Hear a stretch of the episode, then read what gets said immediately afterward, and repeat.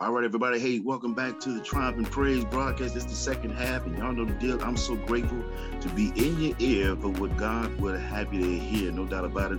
Hey, look here, and you know the deal. It is that God would have Dr. Gregory Cruell. He's the host, y'all, of Making a Difference through Mentorship. That broadcast is happening. Guess what? Right now. So without further ado, let's go ahead and get orientated to the host of Making a Difference Through Mentorship. He is Dr. Gregory Cruell. Yes, sir. What's going on, Dr. Cruell? How you doing, sir? Well, bless you, Stu. This is the day that the Lord has made, and we shall rejoice and be glad in it. We want Tell to thank you, Stu, for being such a blessing to the body of Christ through the Triumphant Praise broadcast. We want to thank all of our listeners for tuning in this evening. Stu, as you know, we have some very special guests with us this evening in the persons of Dr. Michelle Neely, uh, Dr. Melissa Gonzalez, and Colonel retired Lawrence Stewart. As we introduced to our audience last year, uh, last month, Dr. Neely is an educator, an educational consultant, and racial equity consultant. Her work as an educator includes coordinating global studies initiatives, uh, spearheading fundraising efforts, designing professional development, and experiential learning. She's the founding associate principal of teaching and learning at the Barack Obama Male Leadership Academy, a nationally recognized blue ribbon school in Dallas, Texas. Currently, Dr. Neely is the principal of Katherine Johnson STEM, that Science, Technology, Engineering, Mathematics Academy in DeSoto, Texas. As an educational consultant, Dr. Neely helps educators and organizations assess and implement educational standards. She is a guiding force in improving opportunities and shaping the academic experience in the lives of students, parents, and educators across the country. In addition to global studies, Dr. Neely volunteers with Connect Teach to provide community programming and consultative services focused on racial equity. Dr. Neely, thank you once again for being with us this evening. So glad to have you. It's a pleasure to be here. Thank you for having me. And secondly, my friend for many, many years, Dr. Melissa Gonzalez, affectionately called Dr. G, is a seasoned educator and certified life strategist. She has the capacity to teach beyond the subject, imparting both wisdom and practical knowledge a unique quality that distinguishes her in academia and beyond. Having felt the profound void of guidance and direction after losing her mother, Dr. G drew inspiration from anyone who seemed to be living wisely. Now she helps others navigate life and inspires them to seize the opportunity for personal and professional growth. To that end, Dr. G is a passionate, uh, helping professional helping people to capture their dreams and to live the life that they imagine. She has over 20 years of management and leadership experience in higher education and behavioral health. For 22 years, Dr. G has served as a professor of psychology and of various courses in workforce education. She is a member of a local foundational board and volunteers as a facilitator for conversations surrounding social issues. Dr. G, once again, thank you for being with us this evening. So glad. Thank you for having me. And also tonight, I'd like to introduce uh, to our listening audience Colonel retired Lawrence Stewart, a 27 year veteran of the United States Army. He is currently employed with the Harker Heights, Texas Police Department as an administrative officer to the chief of police. Colonel Stewart has a bachelor's and master's degree in criminal justice and a master's degree in military operational arts and sciences. His military education includes the military officer, police, uh, basic and advanced courses, the Combined Arms Service Staff School, the Air Force Command and Staff College, the Anti-Terrorism Level 2 Basic Course, Tactical Commander Developmental Course, and the Army War College. Colonel Retired Stewart is also currently serving as an ordained deacon at the church where I attend at the Christian House of Prayer, Killeen, Texas, under the leadership of Pastor Valerie Holcomb. And Colonel Stewart, we want to welcome you and thank you for being with us this evening. So glad to have you. Thank you, sir. Thank you, Dr. Cruell, for having me. Well, tonight, uh, ladies and gentlemen, we want to get right into our segment. Uh, what we want to begin with, for those of you that did not have the opportunity to be with us last month, we want to ask Dr. Neely and Dr. G to give us a brief summary of, of what we discussed on last month. And this is part two of how to reach across the racial divide. So Dr. Neely, if you would please provide our audience with a brief summary of the principles and precepts that you shared last month. Thank you, Dr. Cruell. One of the most profound uh, components of our conversation last month was that um, racism can be combated through relationship and through love. Love is the key and it's the nucleus of how we transform the community at large. Um, in order to really understand what that looks like with respects to racism, we've got to keep things in order. Um, first, understanding that God is the creator, we're the created, all of us are the created. And it's our, a requirement of uh, our Father to make sure that we are loving everyone, regardless of, of race or orientation or anything, um, with the love of Christ. And so that was uh, the gist of our conversation. And um, I think Dr. Gonzalez will add more to that. Well, thank you so much for that summary, Dr. Neely. Dr. G, please provide our, our listeners with a brief summary of what you shared on last month's broadcast last month's broadcast was like a whirlwind, and so there was so much. Um, and, and I know I can't tell it all in, in this time and space, but I will share the three things that really stood out to me, the three things that have been with me since our last time together. One, a relationship with Christ is pivotal to bridging the gap in the racial divide. Two, with the current state of the world, people need time and space to process their emotions. Mm. And prayerfully, they get to a place uh, where they can move forward, but they do need time and space to do that. And finally, three, if change is going to happen, it will start with the believer. Mama, mm-hmm. that's right. Mm-hmm. mm-hmm. Excellent. Well, thank you, ladies, so much for uh, providing us with that foundation and that summary from last month. And for uh, all of our listeners, if you'd be interested in getting a an audio copy of the full uh, session from last month, you can certainly contact us through Triumphant Praise with uh, Stu's Facebook page and certainly my own Facebook page. Um, we will provide that information at the end of today's session. So as we go further into today's session, uh, the topic is how to reach across the racial divide. And this is part two, a community connection. When you think about the word community, it really actually simply means a community of unity, or we commune together and we're unified in our uh, union. Sounds it sounds kind of it's, it's a great word for understanding because if a community is divided, then the problem is only going to expand itself. But when there is a community connection, when we're connected at the heart of the struggle or the issue, we are better together.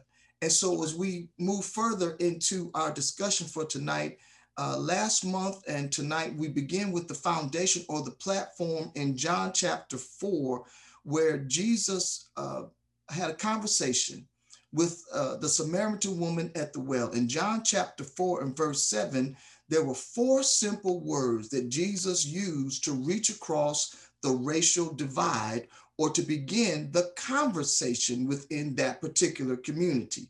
So Jesus says to the woman at the well in John 4 and 7, Give me a drink. And with those four simple words, Jesus reached across the racial divide. Segregation and separation was a reality between Jews and Samaritans during this era of, of their nations, which the Samaritan woman reminded Jesus of when she said to him in John 4 and 9, Jews have no dealings with Samaritans. She was surprised that Jesus was even talking with her.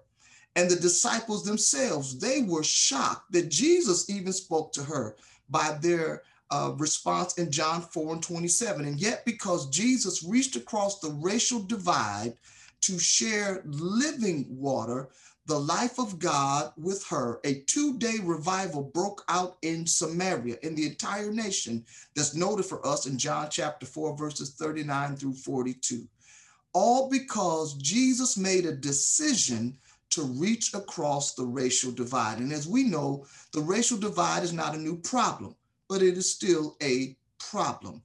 And one definition of a problem that I came across is something that has to be solved or an unpleasant or undesirable condition that needs to be corrected, a hindrance or an obstacle for moving forward. So, the aim of making a difference through mentorship, our time together tonight, is to provide principles and precepts that have the potential of solving the problem of the racial divide, making a difference in the world in which we live, and you make a difference one life at a time. So, once again, ladies and gentlemen, thank you for tuning in to tonight's session of Making a Difference through Mentorship. So, we begin tonight, Dr. Neely and Dr. G, with this one particular question or our opening question. Last month, you talked about unconscious bias. Dr. Neely, we'll start with you. Please, ma'am, if you would share with our audience what is unconscious bias, and then Dr. G will follow up with you with the same question. Dr. Neely. So unconscious bias is either a prejudice or a judgment, either in favor of or against somebody or a particular group, um, as it is as this group is compared to another group. So uh, when you break that down into very layman terms, it's um, unfounded uh, perspective, if you will, of an individual that impacts how they behave and how they communicate and how they deal with someone that they perceive to be um, different than themselves and those in their group. Okay, yes, ma'am. Thank you for that. Dr. G, same question. She said it perfectly. So, unconscious bias, which is also known as implicit bias, is the underlying attitudes and stereotypes that people unconsciously attribute to another person or group of people that affect how they understand and engage with those people or that group. Uh, if, if you would allow me uh, to, to discuss then how unconscious bias drives actions and decisions, and I'll do that from a personal perspective. So whenever I'm too quick to define a person mm-hmm. or his or her attitude or behavior, because I understand unconscious bias and what it is, I ask myself a simple question. Why would any reasonable person think or behave in a manner that that person has? Mm-hmm. Mm-hmm. We talked uh, last month about facing some things. And so when we ask ourselves questions, it really does help us to face then that unconscious bias that might be within us. Now, admittedly, sometimes I have to dig really very deep to find a plausible reason for why people think and behave the way they do. Notwithstanding, asking that question helps to disarm my own biased narrative. Mm. For instance, why would a casually dressed white woman not get into an elevator with a black man who's wearing mm. a business? Mm. Mm-hmm. One reason could be that she's prejudiced mm-hmm. and is distrustful of black men. Right. Another right. reason could be that she's distrustful of all men and wouldn't get into an elevator or closed space with any man. Excellent example. Yeah. Conversely, uh, why would a black man be upset that a white woman refuses to ride in an elevator with him? right. Well, one reason could be that he's experienced so much pre- prejudice, uh, even when he looks the part of an accomplished man. Yeah. But another reason could be that he has to go to the restroom and he just held the elevator for 30 seconds for a woman who's not even getting on. so um, those are the kinds of things that really do affect how we behave and then how we think. Maybe mm. we'll get a chance to talk about the whole um, the, the, the, the, the, the, brain part of this. Uh, maybe we won't, but there's a lot there. Uh, anyway, admittedly, I'll say additionally, uh, I ask questions rather than make assumptions. So we're still talking about unconscious bias. Yeah. This is very easy to make assumptions, uh, as you can see in, in the example I just gave. But I attempt to resolve my own misunderstandings and disagreements immediately by asking questions. The idea is to have a meaningful interaction that leads uh, beyond the current state into a more authentically productive. Wow, excellent, excellent. And again, you know, when you talked about asking questions, and and I dare and I would dare say that most of us have learned if you don't ask the right question, then you potentially won't get the right or the best answer for that scenario. So um, questions are a powerful tool uh, for helping us to bridge this racial divide. And so our next question tonight, Dr. Neely, we'll begin with you. Um, how does my unconscious biases drive my actions and decisions? And then Dr. G will come back to you. Dr. Neely. The, our unconscious biases uh, provide power that we leverage in all manner of situations. Um, and for instance, um, in my particular situation, I have the opportunity to hire and, and, and choose individuals uh, collectively with my team who might best suit and meet the needs of, of students. Um, if I have a particular feeling against or about a particular group of people, then it's highly likely that I won't see that person that could come in and, and fit that, you know, my biases, um, they fit the bill for those, that I won't even see them as a person. And that is a systematic thing that has happened in so many um, areas in, in, in our lives. So how we how we uh, decide who, who's worthy of friendship and time has to do with our biases. How we determine how we're to work with people and if we trust people or not. All of those things um, are impacted and um, basically informed by our biases. And what that does is, unfortunately, it limits us. In the 50s, um, there was a group of people who didn't want their students to enter into, into schools with others, other groups.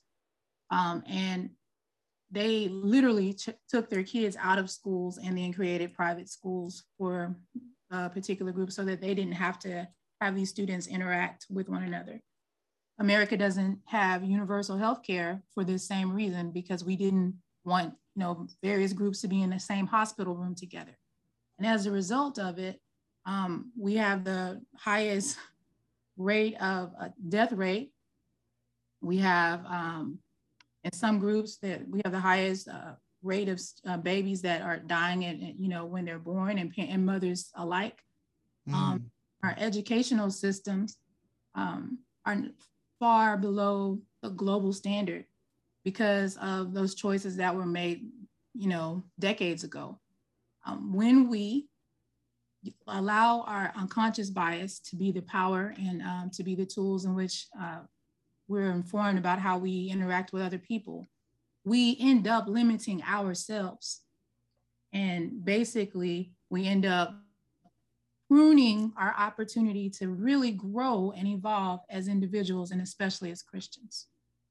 Wow, that's powerful. And again, history has a way of repeating itself if we don't learn the lessons from the past because the past can hinder our present and our future if we don't learn from what happened, as you stated decades ago. Dr. Dr. G, same question. How does our unconscious biases drive our decisions and uh, actions? So I, I think I, I jumped the gun a little bit and answered that before. oh, no, no, that's fine. I, I do apologize. Uh, but all there is left to say uh, is amen. I, I, agree with uh, what Dr. Neely has shared. Okay. It really does limit us. Okay. Well, let's move on to our next question then. Uh, Colonel Stewart, Colonel Stewart, you have been in law enforcement for almost 30 years. And certainly for our generation today, um, over the last decade or so, um, really with beginning with Trayvon Martin and Breonna Taylor and Philando Castillo and Michael Brown and last year George Floyd. The challenges with commit with various communities and law enforcement has certainly been heightened and is a struggle for many people. And so, Colonel Stewart, what role would you say unconscious bias has played in the relationships between law enforcement professionals and people of color? Uh, certainly, uh, Dr. Cruell, and uh, and as I began to to answer that question, I I really want to circle back to the first two questions that you asked Dr. Neely and Dr. Gonzalez and that is of what is unconscious bias and you know and what i would add to that that definition is you know it's where the brain you know it automatically tells us that we are safe with people who look like us think like us and act similar to us mm-hmm. and of course you know that type of mindset is the is the crux to even getting into diversity uh, when you start talking about uh, people that only looks like us, think like us, and act like us. Uh, mm-hmm. That's what the brain tells us. And as we looked at our actions and decisions, when I first became aware of this thing called unconscious bias, uh, I was in the military and I was serving Dr. Cruell, Dr. Neely, Dr. Gonzalez, Stu. I was serving on a centralized promotion board at uh, the Department of the Army level, where we were selecting a group of men and women for the next level of promotion. And the instructions that we were given was that we were to select these people based off their performance and their potential.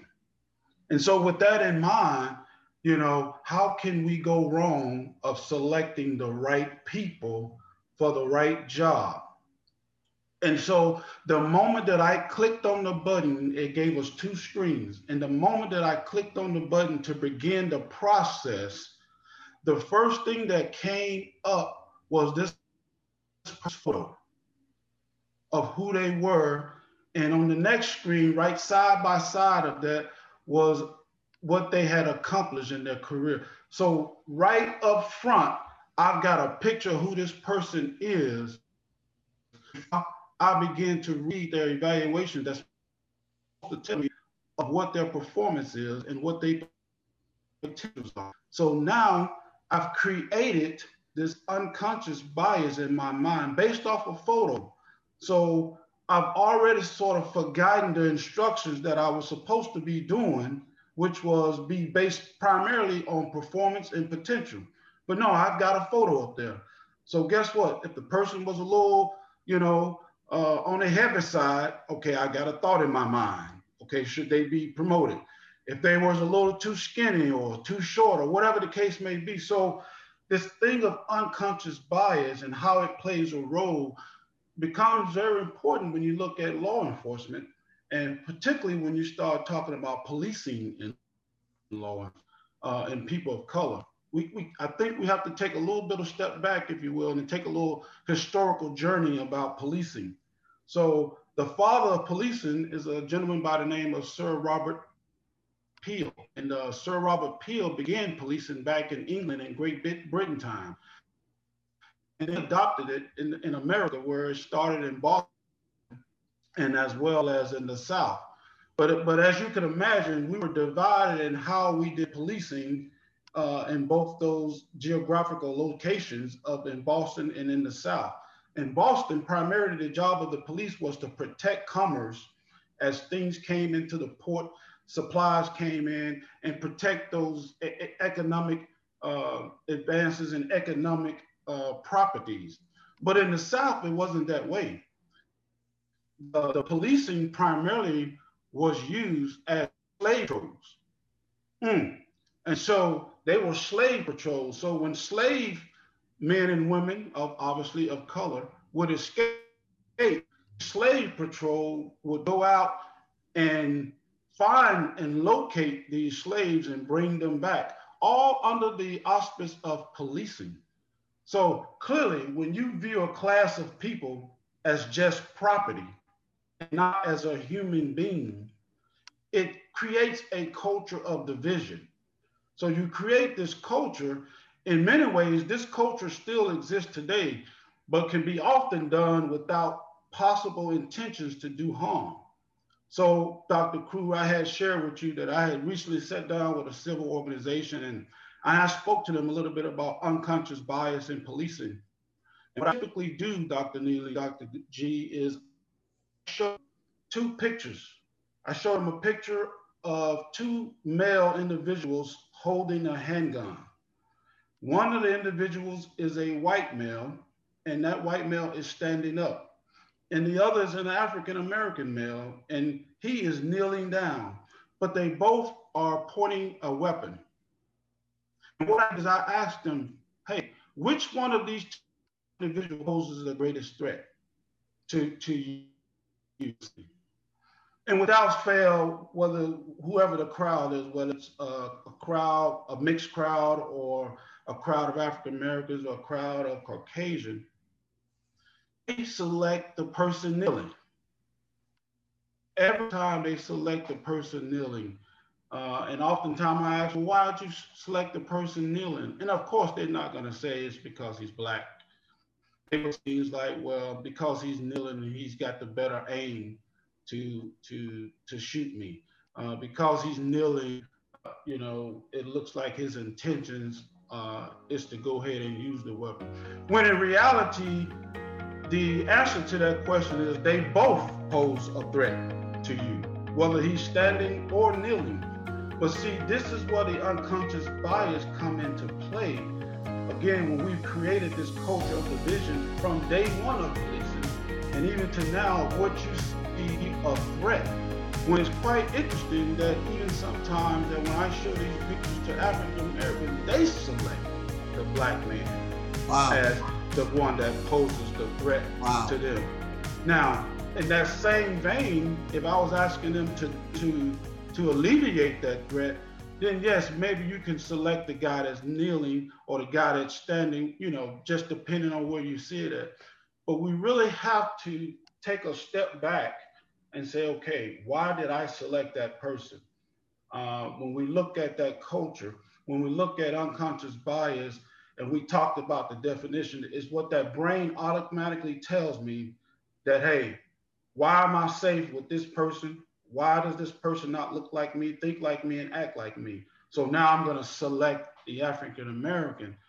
And we have to start to, to change the culture of policing we have to change that mindset of policing. I know we're going to talk a little bit about that later with the and, and, and interaction, but we really got to change that culture, Dr. Cruell.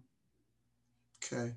Wow, that's that's incredible information uh, again from our history, you know, in this country and certainly other countries have some similar backgrounds. Thank you for sharing that. Well, in that same vein, let's let's stay in the same uh, vein, if you will, for this next question. And, and then Dr. Neely and Dr. G, I want to pull you back in after Colonel Stewart. I want to ask you this question. How then is accountability defined in law enforcement and what does it look like?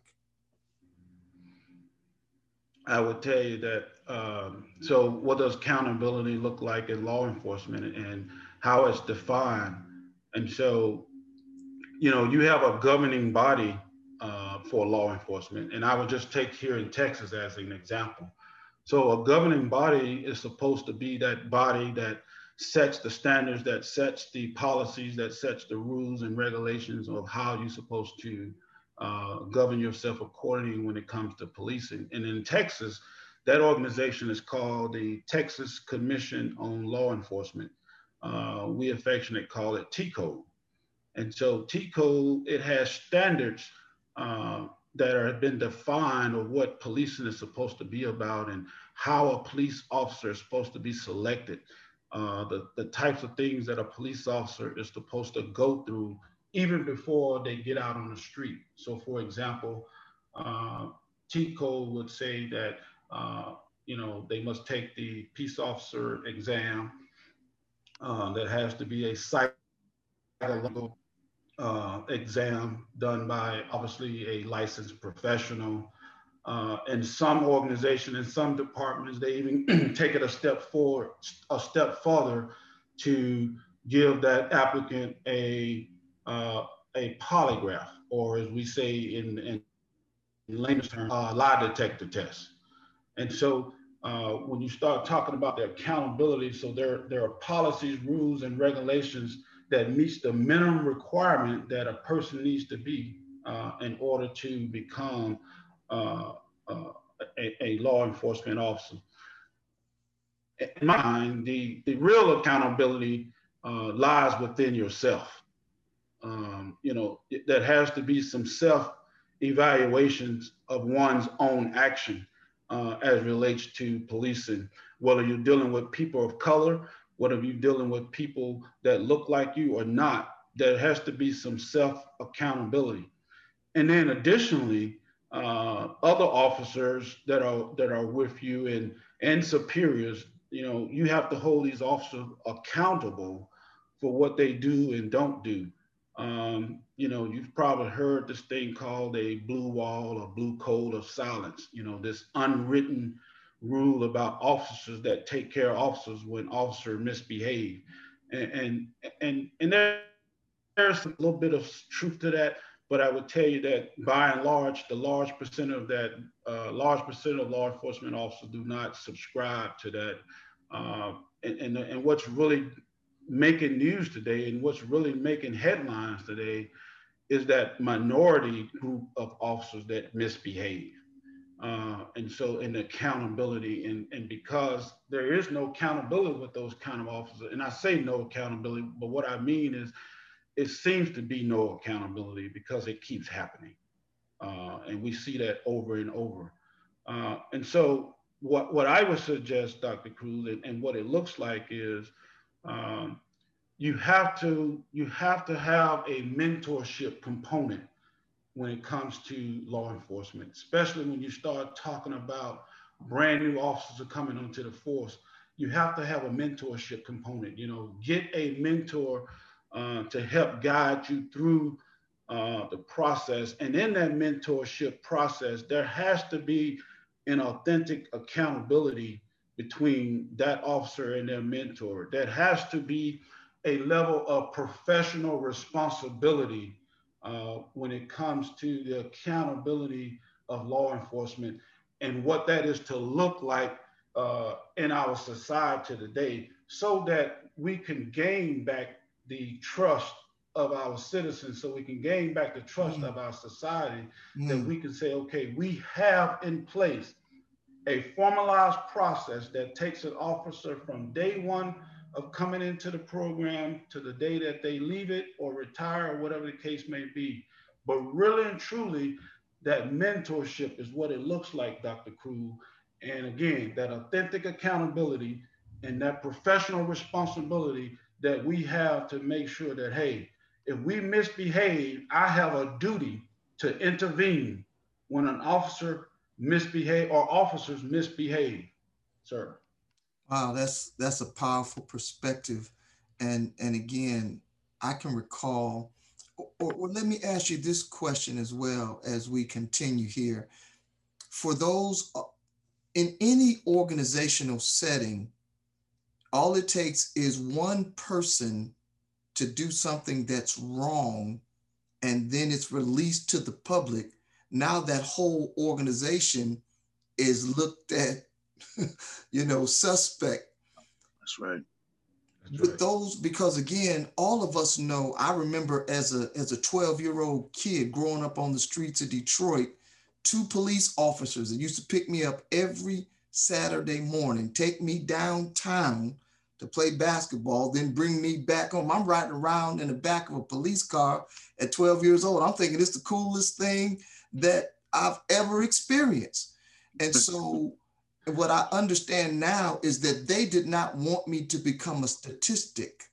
So, they were investing in my life on purpose. And so, hmm. If there are any police officers listening to us tonight, Colonel Stewart, what would you say to that police officer that, like you, they get up in the morning, they're living by um, your creed, as I understand it, to protect and to serve and doing the best that they can. But yet, because they're a police officer, when you have a police officer that, you know, of course, involved with the, you know, George Floyd types of incidents, the Breonna Taylor types of incidents. Now, every, well, not everybody, but many people are looking at all officers in the same light of that officer that perhaps was um, uh, did not follow the protocols that you're trained to do. What would you say to that officer that rises every morning living by, as I understand, your national creed to protect and to serve? Oh, yes, sir. That definitely is the national uh, creed is to protect and to serve. But when you was giving your example, Dr. Crew, it took me back as well to as a kid back in, in, in Mississippi. And, and, and what you was describing, which is sort of a lost uh, art, if you will. What you were describing really is called community policing. And so, and, and simply what that means is that, hey, I get to know the people in my community. Wow. Uh, yeah. You know, as a police officer, because at the end of the day, when a police officer gets up, him or her gets up for the day, and and you know, we we sometimes have to keep in mind, and I think we lose focus of this is that they are human beings as well. Yeah. Their mothers, their fathers, their brothers, their sisters, their uncles, their cousins, you know, they have, you know, they have uh, spouses. And sometimes we, we tend, you know, we talked about it earlier. Sometimes we tend not to view each other, whether you're a police officer or not, we, we tend not to view one another as human beings. And so we really have to get back to this thing of community policing and so we can start seeing each other as human beings uh, and not police officers versus community, police officers versus citizens, police officers versus people of color. Yeah, and we start yeah. to see that, hey, wow, this police officer, he or she is human. Wow, this police officer does have a family. Wow, this police officer does care about me. And so when we start getting back into the community, you know, walking the beat, you know, as a term, uh, bicycle to the beat, you know, recently, and and uh, and I'll do a shameless plug here for the uh, city of Harker Heights. Uh, recently, we we did a a uh, a uh, pops with coffee. I mean, cops pops with pop, cops with pops, and what that simply means is that we went to a local park and just began to hand out popsicles to uh, kids. And you should have just, and we allowed the kids to get into the cars, we allowed the kids to touch the horns, and we allowed the kids to cut on the sirens, get up on the vehicles. And you, if you could just see these kids' faces, it yes. probably was the same way your face was when you was a yeah. kid back there in Michigan. so we have to kind of start there we can solutions now, and I don't want to get ahead of myself here, but but really when you start to look at that, the way that kid, you know, him him or her, when that kid grows up, they're gonna remember that. Yeah. That man, this cop gave me a popsicle. You know, yeah. this yeah. this cop came and picked me up every Saturday morning. That's right. But why did that cop do that? And that kid will start to remember that. So we have to get back, Dr. Crew, Dr. Neely, Dr. G, and Stu. We have to get back to this thing of community policing so we can stop uh, this thing of dehumanizing people and now start to see one another as human, just as Jesus saw the Samaritan woman as right. a human. Right. Uh, and didn't dehumanize her, but saw her as a human and and met her right where she was. Right. Absolutely. I feel like preaching right now. I, I understand.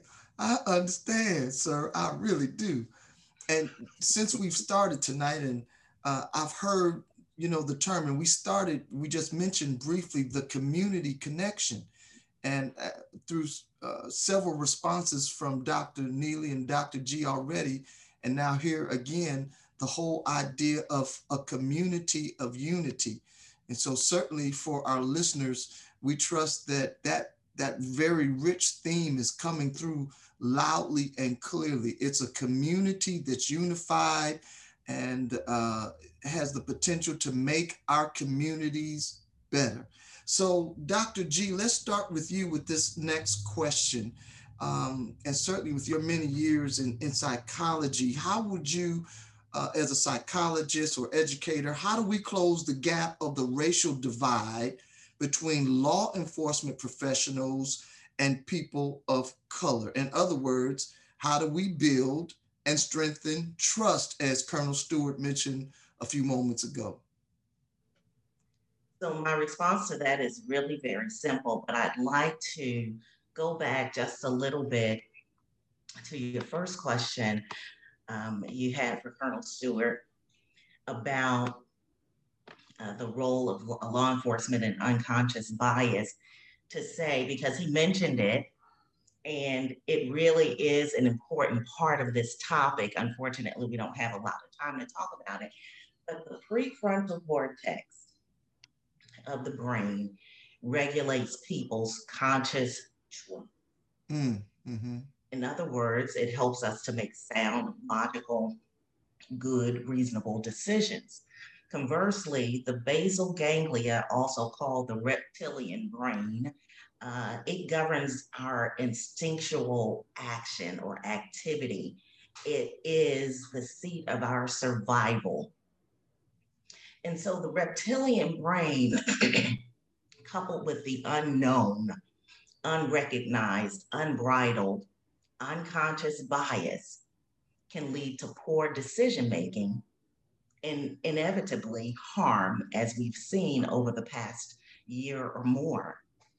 It follows then that the more individuals come to recognize and understand their own implicit biases, the closer we can move making conscious rather than rash decisions. And so, as uh, Colonel Stewart was talking, it made me think, you know, law enforcement professionals face a tremendous amount of pressure yeah. when it comes yeah. to unconscious bias. Yeah. Now, this is just from a person on the outside. But again, I do like to ask the questions why, why, why? So many times they have to face or make split decision, um, split second decisions and it can make the difference between life and death. Unfortunately, what's perceived as life or death is clouded by then that unconscious bias of other people. Mm. Which leads right into uh, Colonel Lawrence's, uh, Colonel Stewart's um, sermon on community policing. because in order to get over that, we need more experiences. Yeah. We need the kinds of, and there's another part of the, the brain, the ventromedial prefrontal cortex, which is where we lodge those, those uh, memories of rewards and consequences. But we need more experiences that will get us to a place where we begin to see people as we ought to and not as we have perceived in our minds from lack of experience.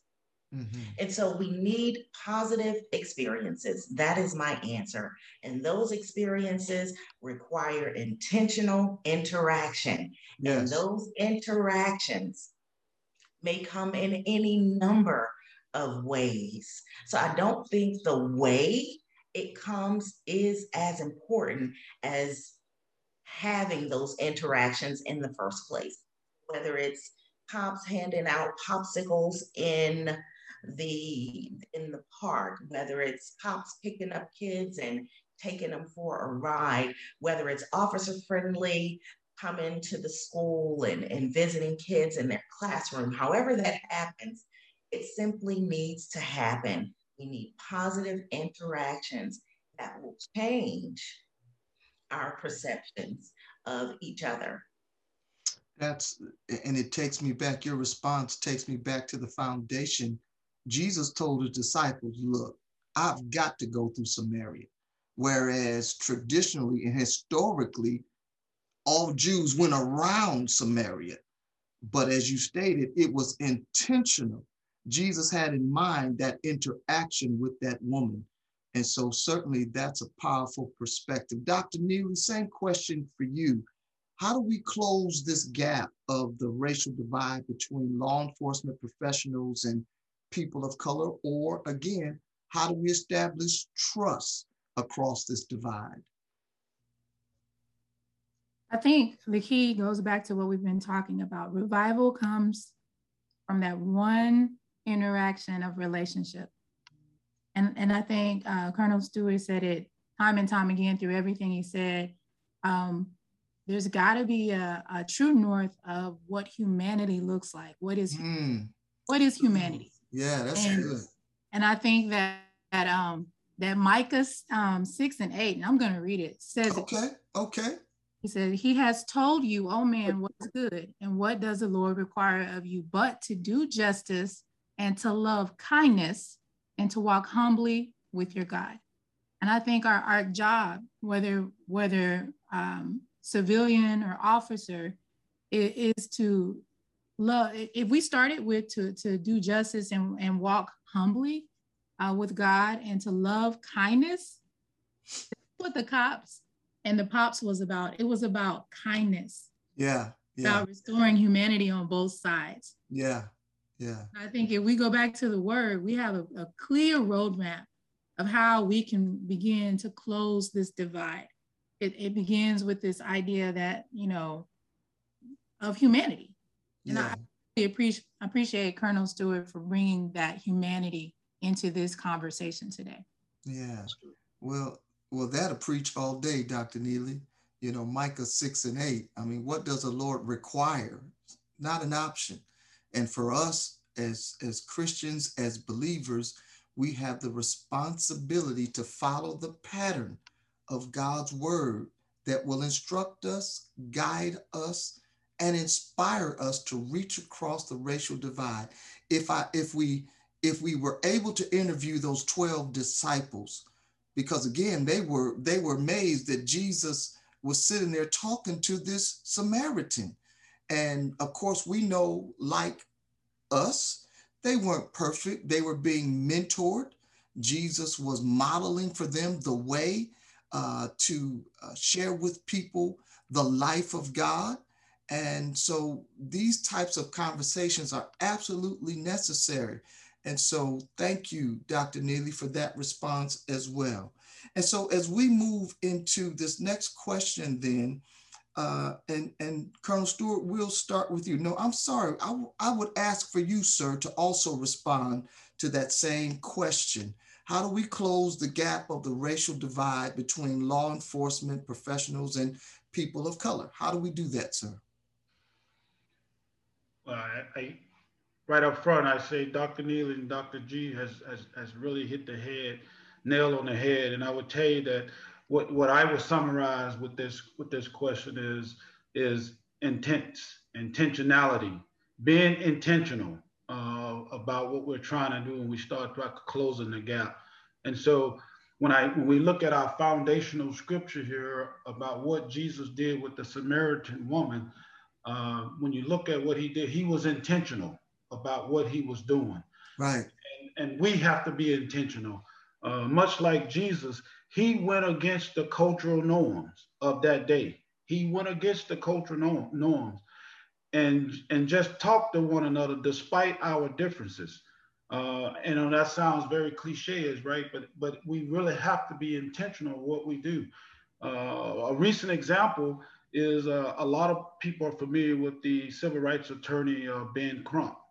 So, so Ben Crump uh, historically had a, he's known to represent families of color who has been uh, seemingly, uh, allegedly, whatever words you want to put on it, uh, wronged by cops or, or wronged by the majority, if you will. But here recently, he went to the state of Arkansas and he is representing a Caucasian family whose 17 year old son, teenage son, was shot by the police uh, in Arkansas. And so when you look at that, you say, okay, Ben Crump is being intentional about justice for all people, not just people of color, but mm. justice for all people. Yeah.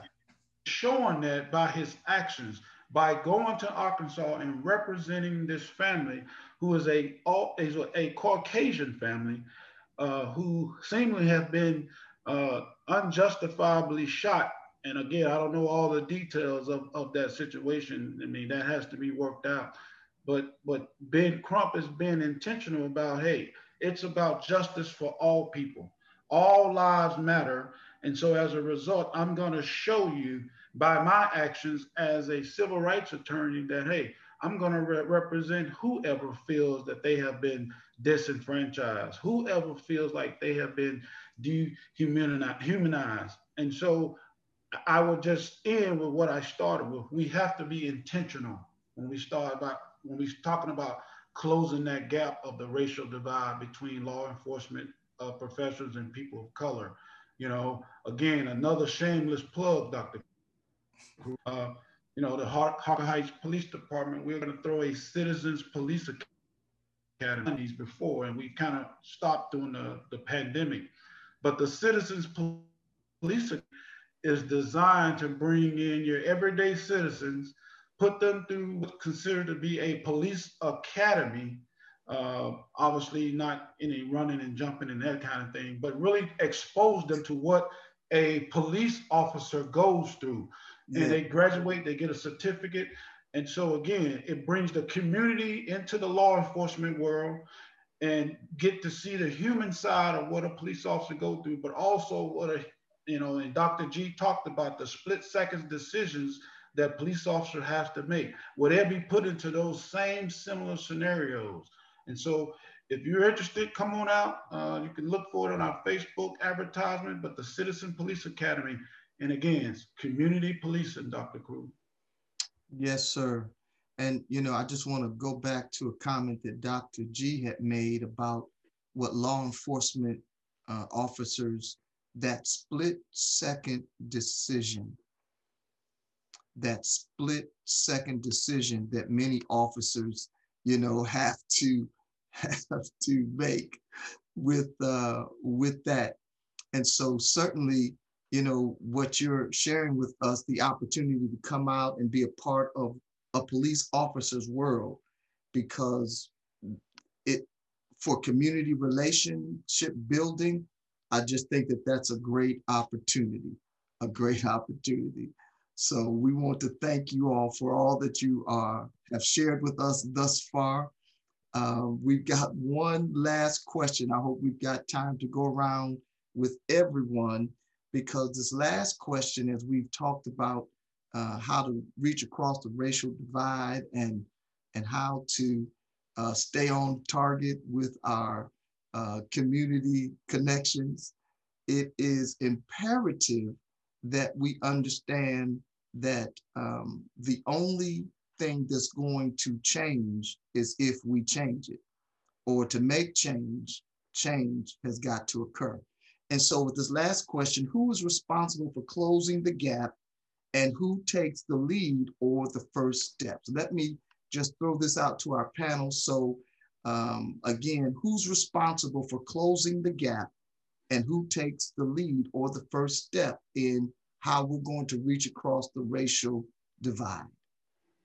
Anyone? I think everyone is responsible for closing the gap. And it's the believer who should take the lead. The world's going to do what it's going to do but as believers who follow after Christ, it's up to us to take the lead. In a weekly message to his congregation, Pastor Tony Evans of Oak Cliff Bible Fellowship in Dallas, Texas, described what he calls the kingdom race theology. mm. KRT. KRT, he said, is the reconciled recognition, affirmation, and celebration of the divinely created ethnic differences through which God displays his multifaceted glory as his people justly, righteously, and responsibly function personally and corporately in unity under the lordship of Jesus Christ. As believers, then we acknowledge and celebrate our differences because they come from God. But not only the differences among other believers, but this entire world. And if we will operate in unity under God's lordship, then as you said, Dr. Cole, look, if there is, if, if there's a disconnect within the community, there will be chaos. But when there is unity under the lordship of Jesus Christ, as believers, we can set the pace for closing the gap. Amen. Amen. Well, y'all have certainly been preaching on this broadcast tonight. That's some good preaching there. Dr. Neely, would you uh, have anything to add to this final question? Who's responsible for closing the gap and who takes the lead or the first steps? Uh, I think we are definitely, the Christian is responsible for closing the gap. The word in Second Corinthians 10 and 5 tells us that we destroy arguments and every lofty, lofty opinion raised against the knowledge of God, take every thought captive to obey Christ. So God has called us to to even to take our unconscious bias captive and to um, to in order for us to be um, in uh, in in obedience to Him, so Amen. that get others and love them and do what we're called to do in this world and make an impact. Wow. Well, ladies and gentlemen, to all of our listeners, we want to thank you for tuning in to this second segment of how to reach across the racial divide.